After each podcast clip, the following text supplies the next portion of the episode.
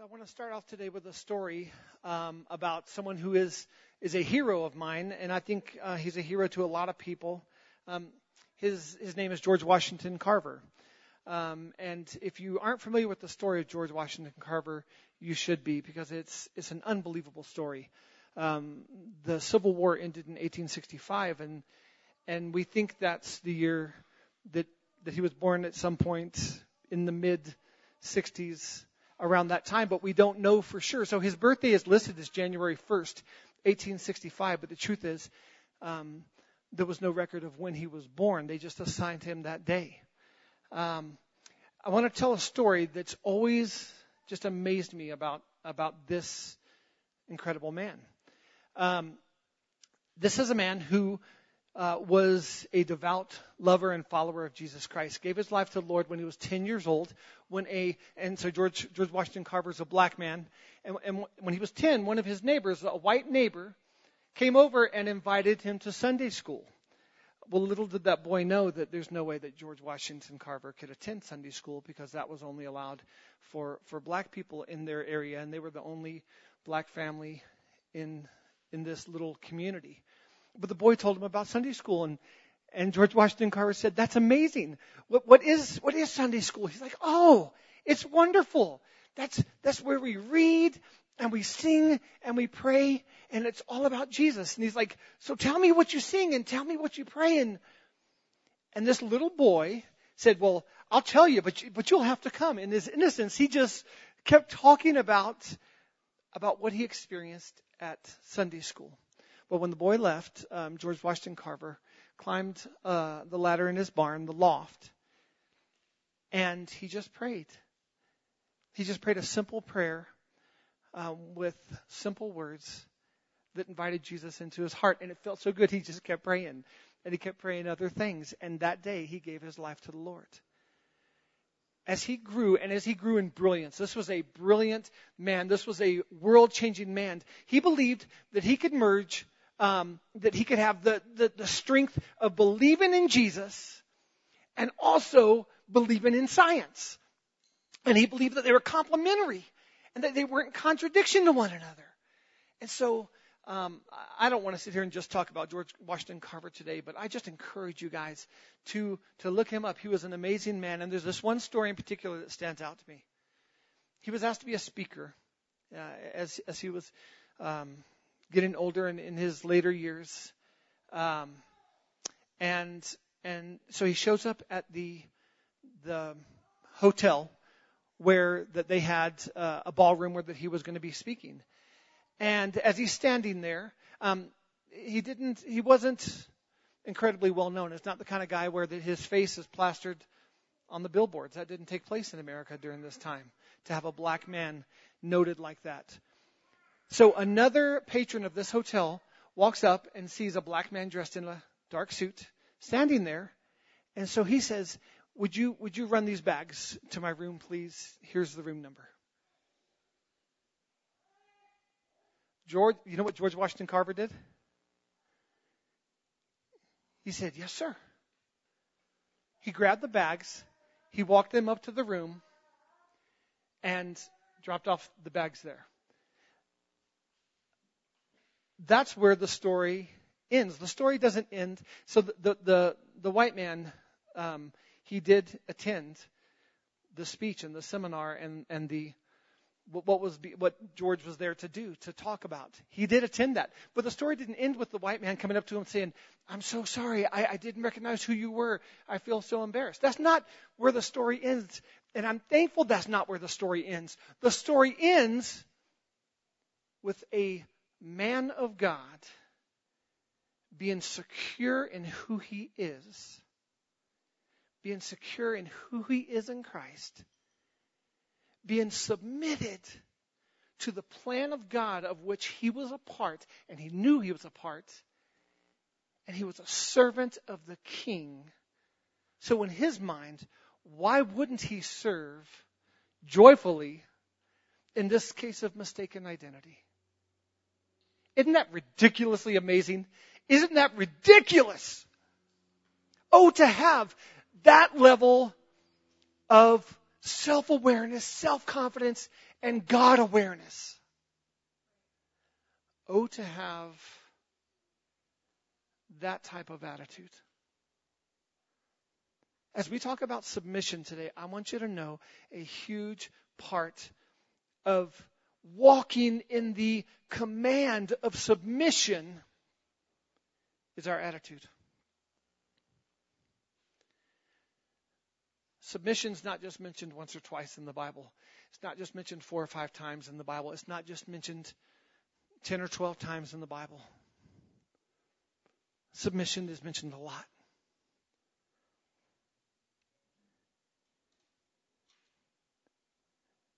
I want to pull up that definition of submission that we have, and this is straight from the Greek word in the Bible. And there's two usages there, and the scriptures that I'm going to share today fall under the second usage, which is the non-military application, okay? So this, this bottom usage here, it says, in non-military use, it was a voluntary attitude. It was a voluntary attitude of giving in, cooperating, assuming responsibility, and carrying a burden. When we hear the word submission, when we read the word submission in scriptural context, what our response needs to be is, Lord, how do you want me to give in? Regarding this? How do you want me to surrender my pride? How do you want me to surrender my rights? How do you want me to surrender my will? Lord, how can I cooperate with you? Lord, when I read this passage, would, Holy Spirit would just show me how I'm meant to be in cooperation with what you want to do. Lord, I know that you carried the burden of my sins, but Lord, I want to carry the burden of leading others to you. I want to carry the burden of pointing others to you. And you're so much smarter than me. You're brilliant. You're an expert in all things. And so when I voluntarily submit to you, what I'm saying is I want to carry the burden of pointing people to Jesus.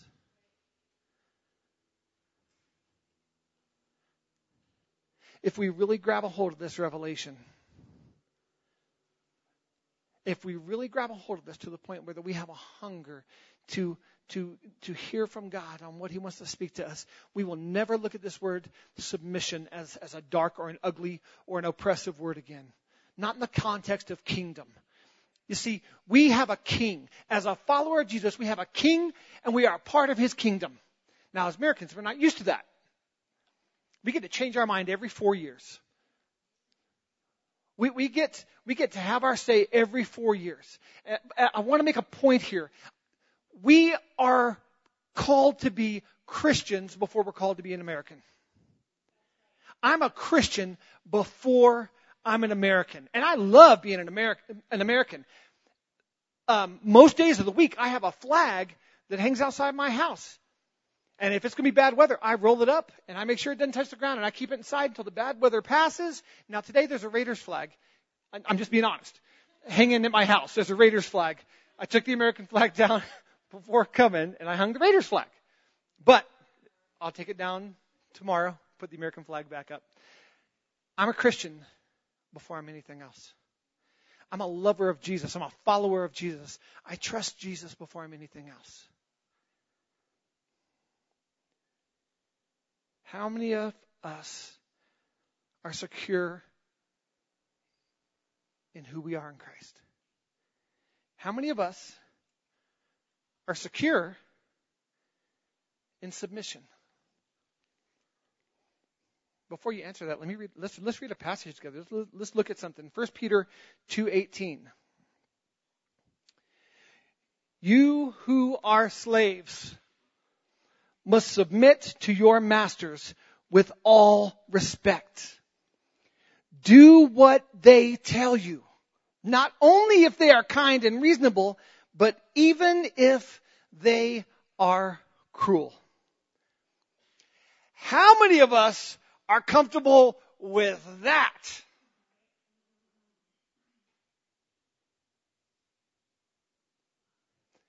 At first reading, I'm not comfortable with that. I'm just being honest. But see, we too often we use scripture as a soundbite. We use anything as a soundbite. We use things out of context. We hear things out of context. We have a two-minute um, attention span where that we hear something and we hear a soundbite and we base it as truth. That, that's that's the world we live in. It's a TikTok world. It's, it's an Instagram world. It's, it's a quick satisfaction or quick conveyance of message world. And all too often we take it without digging deeper.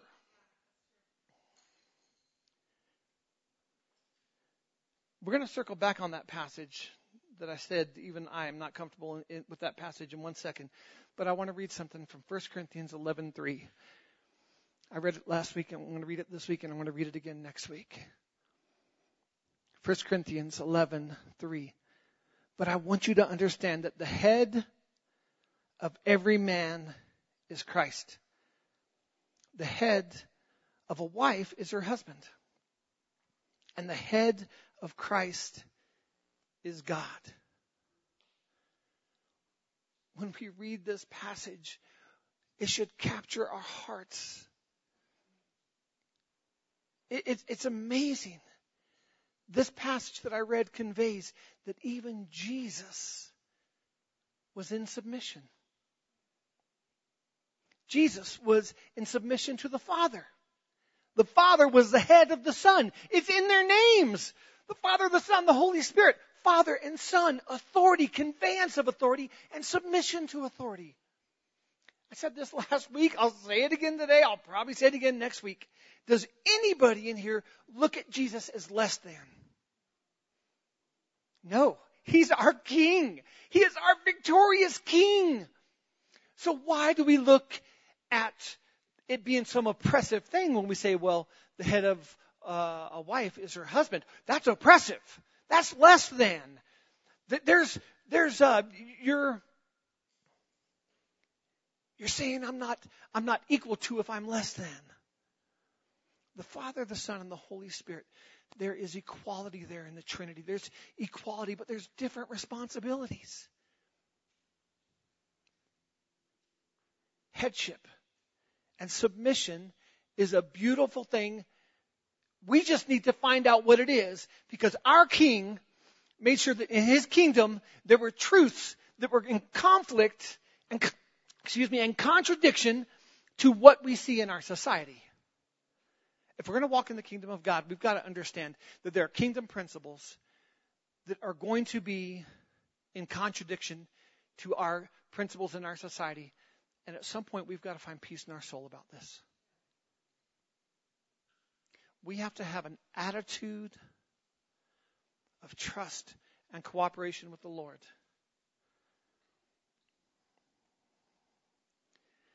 I want to circle back on that passage from 1 Peter 2. But instead of just reading the soundbite of one verse, I want to read the three verses prior to it. So I want to read verses 15, 16, and 17, and then I'll read 18 again, okay? And and I'm hoping that the the thing we can grab a hold of in this is let's not treat sound bites as truth. And let's not treat a one-off scripture as a soundbite. 1 Peter 2:15 It is God's will that your honorable lives should silence those ignorant people who make foolish foolish accusations against you. For you are free, yet you are God's slaves. So don't use your freedom as an excuse to do evil. Respect everyone and love the family of believers. Fear God and respect the king. You who are slaves must submit to your masters with all respect. You do what they tell you, not only if they are kind and reasonable, but even if they are cruel. Different context, right? It's different because the first time we read it, what did we think of? We're Americans. We thought of whips. We thought of plantations. We thought of rape. We thought of cruelty. Right? We're Americans. When we hear the word slave, that's what we think of. Even though we've probably seen the Ten Commandments, well, actually, some of us of a certain age have probably seen the Ten Commandments. There we go. Okay. And so even though we see like a form of like Egyptian slavery, like and, and tyranny, but as Americans, we think of the southern ugly part of American history, slavery, right? When we hear slavery, that's what we think of. Okay, it's not the same thing. I want you to know there are many words in the New Testament for slavery, for, for, for slaves. Some of them express a, you've been given a freedom, but you willingly choose to stay in the house of the master because he's a good, because he's good and you're paid and you're rewarded and you're actually identified as part of that family. You're not given a ring like a son would be given. You're given an earring and everyone knows that you are a part of this family, that you're a free man, that you're a free woman who willingly chooses to stay in the master's home. Once again, not southern plantation master, not southern accent, not, you know, Colonel Sanders master. Something else. Some of those words, there's another word for slave that means slave. You're not there of your own volition. You're, you've been bought. You've been purchased. But even then, in the Roman Empire, there were still, it was a different context of slavery. Still not good. I mean, I, still, we should desire to be free. But we just need to get rid of that southern context. In this passage, in verse 18, when the first one I read said, You who are slaves must submit to your masters. The word that Paul uses for slave here is very interesting. It's oik, oiketas or ketis. And here's what it means. It's those servants who would be under the rule and control um, of an often tyrannical head of the household. But this view, um, this is more of the translation of a domestic worker. Included in that domestic worker could be a doctor, could be a manager of the house, could be one who is in charge and, and tends to the children of the house. But it, it conveys more of a domestic, you know, uh, responsibility. But what's the word that Paul used for slave when he said that you are free yet you are God's slaves? That word that word is uh, doulo, and it's slave. You are free, yet you are a slave. That word is one who's been bought. One who's been bought. That word, describing you and I, it conveys one who doesn't have the freedoms that, that other usage has later on the, the person who's in that domestic capacity has many more freedoms than the first one. So why do I highlight that?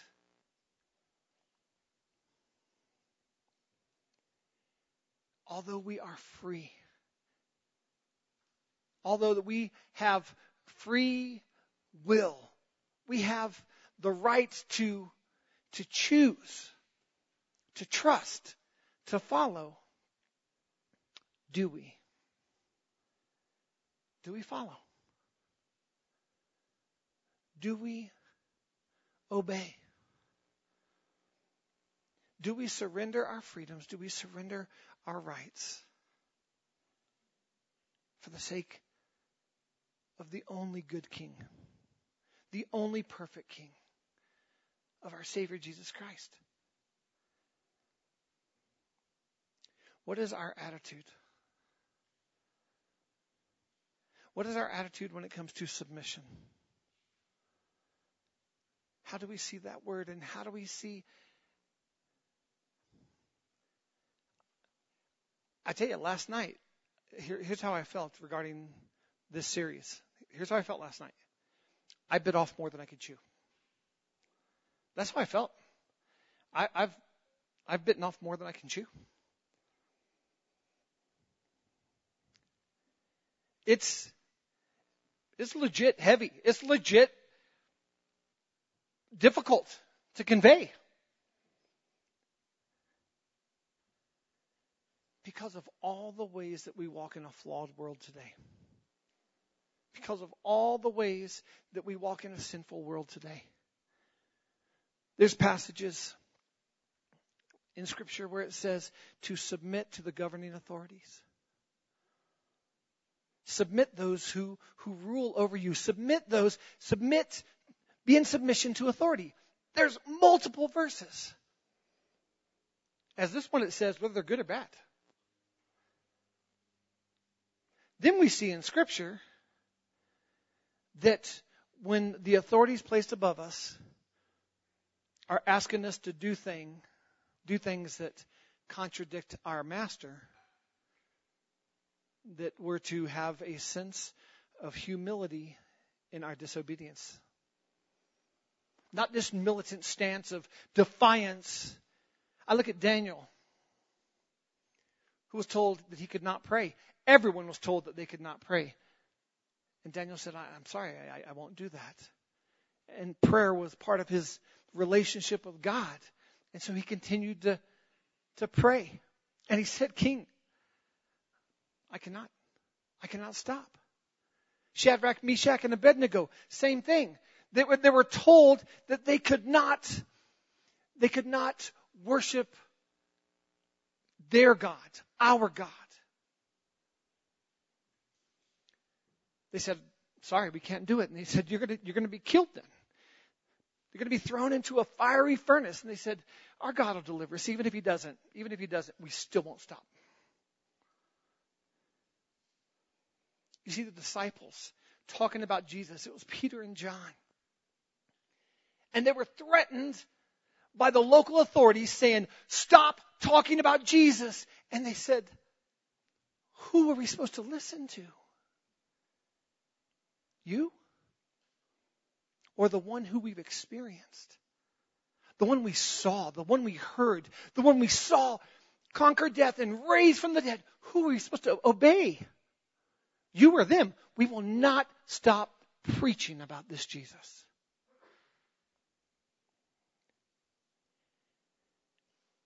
But what I see in, in these passages and more is still that attitude of surrender to God. It's not this defiant look at me thing. I got a pretty decent chunk of that defiant look at me thing in me. In my flesh is a pretty decent chunk of a defiant, take a stand, fight the power, militants. It is, it's part of my flesh, but that is not part of my nature. Because my nature is that of Christ. I've been adopted into His bloodline, His family. I've been grafted in and adopted. I want to look like Him. I want to sound like Him. I want to respond like him. And so when we talk about submission, and, and I'm no different than y'all in the fact that I can, any of us can look in a concordance at every usage of the word submit or, or submission, and we can read all these scriptures for ourselves.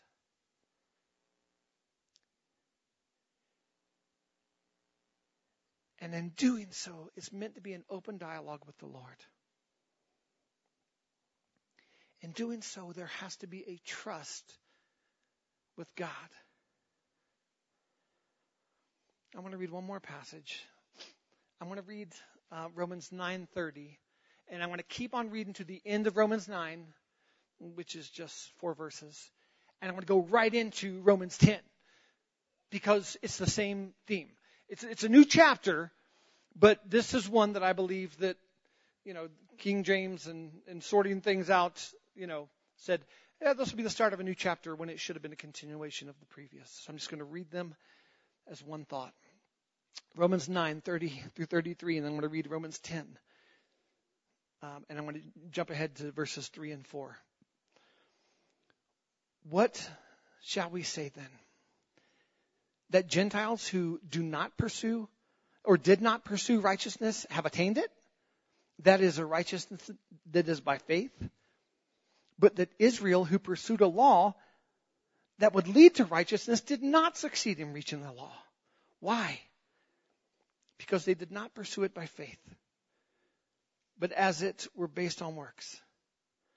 They have stumbled over the stumbling stone, as it is written, Behold, I am laying in Zion a stone of stumbling and a rock of offense.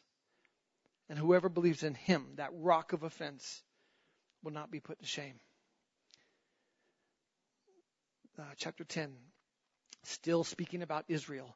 For being ignorant of the righteousness of God and seeking to establish their own, they did not submit to God's righteousness. For Christ, who is God's righteousness, is the end of the law for righteousness to everyone who believes. Wanting to be righteous, wanting to be accepted by God, we desire that. But what he's highlighting here is Israel wanted to do that based on the law. Israel wanted to do that based on their own works. Israel wanted to do that based on their own fill in the blank. And what he's saying here is that we can only be righteous through the person and the completed work of Jesus Christ.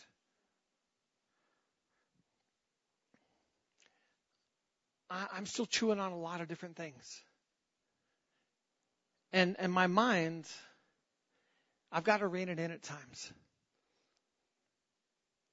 Because I, see signs that just trouble my heart. I see signs in our country that trouble my heart. I see signs in our world, but I'm talking about specifically in our in our country that just trouble my heart. And it's easy for me to imagine being told I can't worship Jesus in America. That's not a reach for me to imagine that. They have that in other countries. They're told they can't worship Jesus and they die for Jesus in other countries. They say, I will not bend the knee. I will not, I will not obey that. I will continue to worship my God. I have one master. His name is Jesus Christ. And I'm a slave to him. It's not hard for me to imagine a time where that we're told we can't do that. We can't worship. We can't pray to Jesus. We can't congregate. We can't meet in a church. If we do come into a church, we can't sing.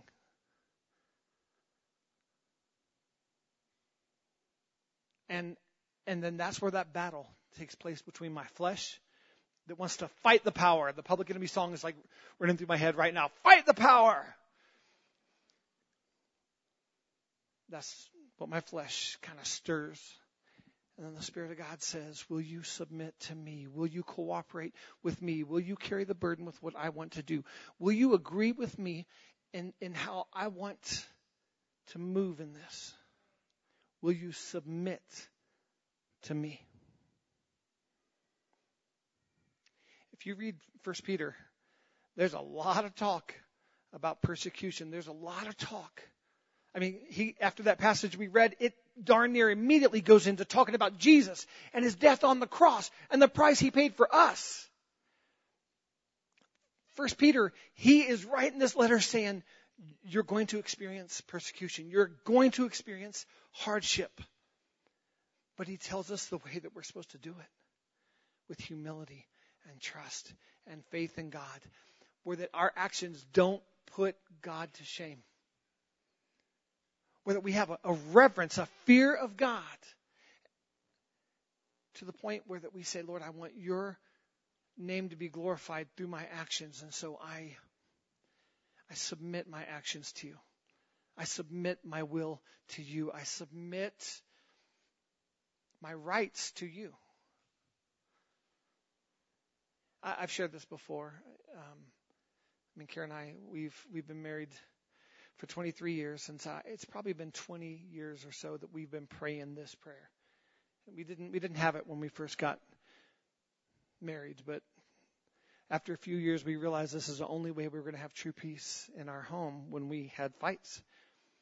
And that is when it starts brewing and we realize, okay, we are not seeing this the same way, we are not seeing eye to eye, then I, because I'm the head of my family, I, because God has, has told me that I am the, the head of my wife, I lead us in prayer. And here's what that prayer says Lord, I don't want to be right. You've heard me say this before. Maybe some of you out there haven't. Lord, I don't, I don't want to be right. And Kara doesn't want to be right. Not at the expense of you not being right, Lord. I don't want to be right. But we are desperate for you to be right. We need for you to be right. So, Lord, I surrender my right to be right. And, and my wife, I know her heart. She surrenders the right to be right. And so, Jesus, we ask, would you please be right? Would you please show us what you think about? And we yield to you in Jesus' name, amen. It's a simple prayer, it's a powerful prayer. I'm telling you right now, that has to be our prayer as a follower of Jesus. Lord, I don't I don't want to be right. For the record, I think I'm right a huge percentage of time. Huge percentage of time. I think I'm like often bordering on almost always right. And you do too. And you do too. You think you're right because it was a tradition you grew up with. You think you're right because you heard it on, on your favorite uh, cable news channel. You think you're right because you, you read a book by a brilliant person. You think you're right because you're just as flawed as me. And so that prayer, I don't want to be right. I surrender my right to be right. But Lord, I'm desperate for you to be right. We have to do that. And I'm telling you guys right now, this theme of submission We don't have to be afraid of it. The scriptures that talk about submission, we don't have to be afraid of it. When we read a passage, we don't have to cringe and go, man, I hope my friends who don't know the Lord never read that passage. But what we can do is dig in and say, Lord, you put this there for a reason. Holy Spirit, you inspired man to write this on your behalf. So, so right now, would you guide me to some truth in here? Let me see why this is here. And then all of a sudden, he's like, go back three verses. And you're like, oh, that's really good. Oh, I, you're calling me a slave. Oh, I am. Because you've paid for my life with the blood of the Lamb. You've paid for my life.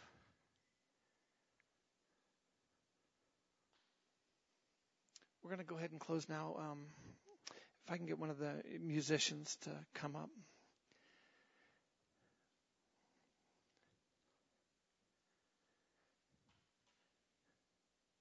What is our attitude? Young people, can you guys lock in for a second? Sammy in the back, can you lock in for a second? What is your attitude when your parents tell you to do something? That everything within you wants to, you're hearing that public enemy opening and you're like, fight the power! Fight the power! Um, workers. What about that, that boss or that supervisor when they tell you to do something and for whatever reason it just rubs you the wrong way and it just it fires you up?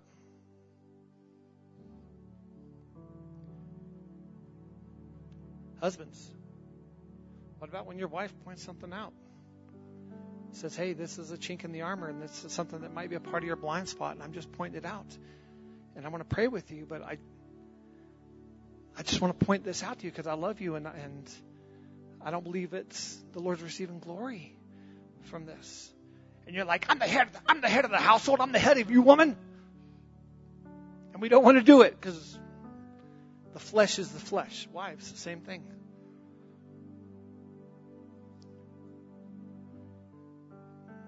What about when I stand up here and I give you a challenging word, knowing darn well that you're going to be uncomfortable with it, knowing darn well that you're not going to leave here going, that was such a great service. Because you, are processing going. He called me a slave, and he's asking me to be okay with it. What is our attitude? Can we please pull up that definition one more time so we can see? What is our attitude of submission? Number one, is it voluntary? Are we laying it before the Lord saying, Lord, here you go. You don't, you don't have to, no one has to twist my arm. You're my king, and I trust you, and I love you, and it's voluntary, and I lay it down. Lord, I'm so desperate for you to be right. I, my flesh must be right, but that's not what my spirit, man, which is greater because you're within me. I want you to be right.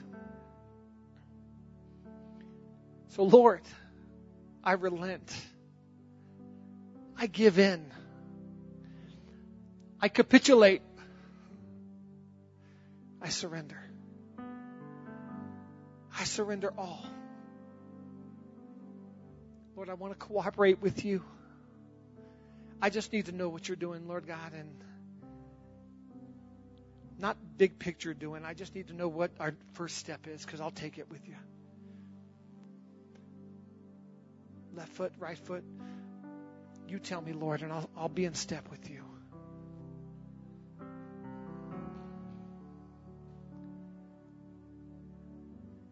Let's pray. Lord, um, Lord, this this series it, it's is quite a bit. Lord, it's I definitely have bitten off more than I can chew. But this is what you said to to preach, and so we're preaching it, and it's not bigger than you. Even if it's bigger than me, it's not bigger than you. It's not bigger than you. The conveying of these difficult topics is not bigger than you. So, Lord, I yield to you. I cooperate with you. I surrender to you. I give in.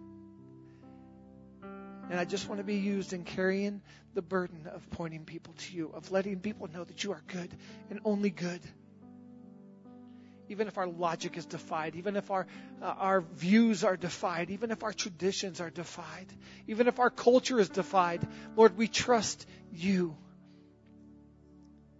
You are our master. And we have been bought with a price. And you are good and only good and always good. if we can keep our eyes closed for a second, I'm going to open my eyes and I'm really going to lock into those that are watching on home. If you're at home and you don't know Jesus, I want you to know that you can know him. Not, not in a religious sense, not in a, in a distant sense, but you can know him closely and intimately that you speak to him and he speaks to you and he forges your identity into something new. Bible says that you become a new a new creature, a new creation. He forges your your insides to look like him, and then your outsides start looking like him. Because he's, he does this work on the inside. And next thing you know, your same thing is going, oh, where did that come from? I never would have said that, and I never would have said it that way. You're like, oh, that's Jesus. You can know him, and he can make you new a lot of times in, in the Bible, when they talk about a slave, they they talk about those that are recognized as being on the bottom, that are the lowest of the lows, that are in the lowest lot in the community. And maybe that's you. Maybe you at times have felt like you're the lowest of the lows, that you're you're at the bottom rung of society. Maybe you've done some pretty crummy things. Maybe you've got a pretty dark past. I want you to know none of that is bigger than Jesus. None of that. And if you'll cry out to Him, you'll be saved. If you had your Bible open for that last passage, keep on reading in Romans 10 because it says, Everyone who calls upon the name of the Lord shall be saved. And that everyone who calls upon the name of the Lord, they will never be put to shame. That same chapter says, If you believe in your heart that Jesus is Lord and confess Him with your mouth, you'll be saved.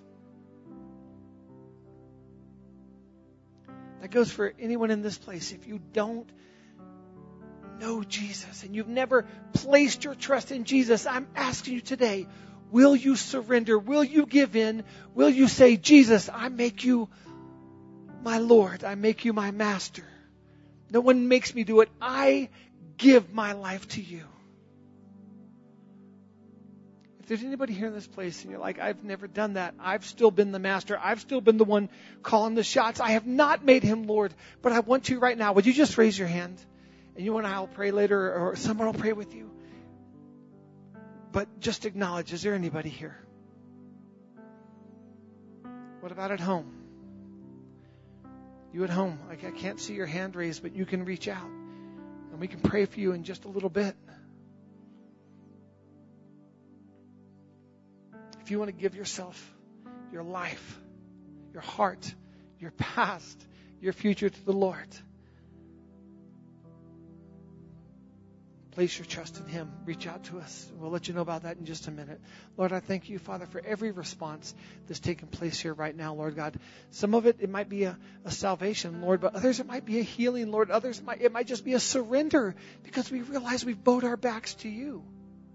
We haven't given in because we've wanted to be right or we've wanted to be whatever.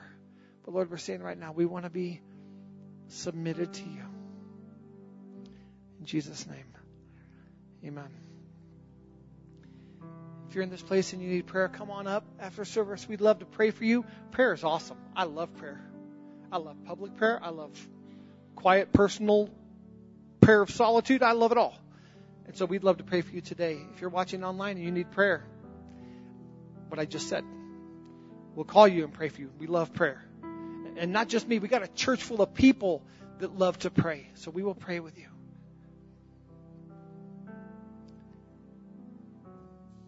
Ask the Lord to unpack this further because there's so much more there. Ask the Lord to continue to teach you and to show you. And if He shows you some areas where you haven't submitted to Him, here's my final encouragement He's trustworthy. So just position your attitude to be one of humility and trust and, and submit. Trust.